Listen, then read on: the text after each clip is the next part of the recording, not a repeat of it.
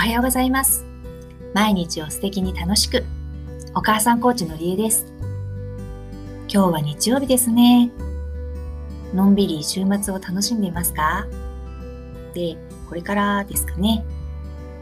うちはですね、昨日は最寄りのバス停からバスに乗って終点まで行ってきました。もちろんゆうきとふたりでです。川沿いに黄色い菜の花がきれいに咲いて、白いモンシロチョウがひらひら飛んで、そんな素敵な場所がいちキロぐらいですかね、続いています。景色が横長で、辺り一面が開けていて、黄色と緑の平原に水色の空色がきれいにマッチして、ちょっとした水彩の春の風景画のようでした。ポカポカな陽気の中、時折心地よい風が吹いてきて、遠くでああ練習してるのかなっていうトランペットの音色を風が運んできてくれました。なんとも贅沢なひとときを過ごすことができました。今のこの状況下ね、なかなか外に出れないので、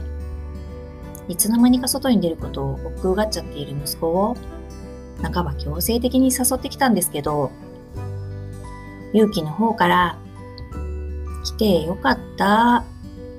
て言われた時には、やっぱりとっても嬉しかったです。コロナ禍なんていうね、どう考えても尋常ではない今状況下にあるじゃないですか。仕方ないのは分かってるんですけど、好奇心が旺盛で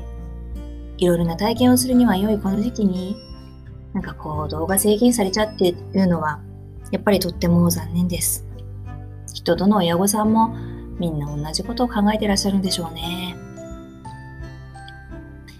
うちも表立って態度や行動に現れているわけではないですけれども、なんとなくくつとしたやるせない感情が日々の態度にちらほら見え隠れしてます。それでもですね、まあ積極的に気分転換を働きかけて、うちのゆうきさんは気まぐれさんなんですけれども、話を聞いてあげることぐらいはできるかななんて思っています。ゆうきは本当におしゃべりが大好きで、興に乗るとすごい饒舌だし、結構発想が面白いんですよね。何よりもその話した次の日とか、心なしか顔がすっきりした顔してるんですよ。私に話すことでね、その自分の思いを整理することができたらいいなぁなんて思いながら、いつも話を聞いています。世界のさまざまな分野で優秀な人材を輩出しているユダヤ人というのは、その教育法、ユダヤ教の教えに基づいた家庭教育っていうのに定評があるかと思うんですけれども、その自己肯定感を育てる、そのプロセスにもとても魅力がありますが、私としてはですね、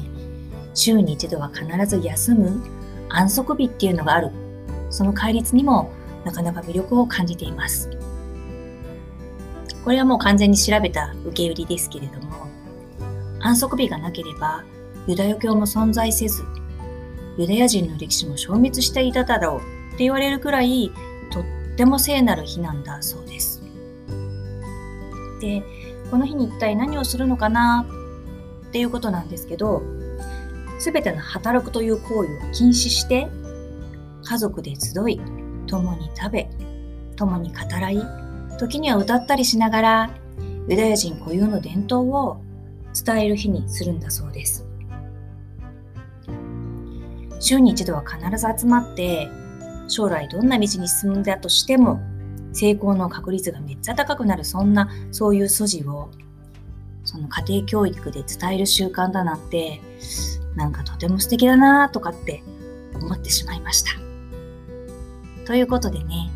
私もできるところから少しずつ実践してあげたいななんて思っています。今日も最後まで聞いていただいてありがとうございました。これからもゆっくりのんびり、学んだこととか気づいたことを皆さんにも役に立つように、楽しく行動発信をしていけたらいいと思っています。内容に関して少しでも響くものがあったときは、いいねを押して教えてください。コメントをいただけたらもっと嬉しいです。ではでは、今日の週末も思いっきり素敵な笑顔で過ごしてくださいね。のりえでした。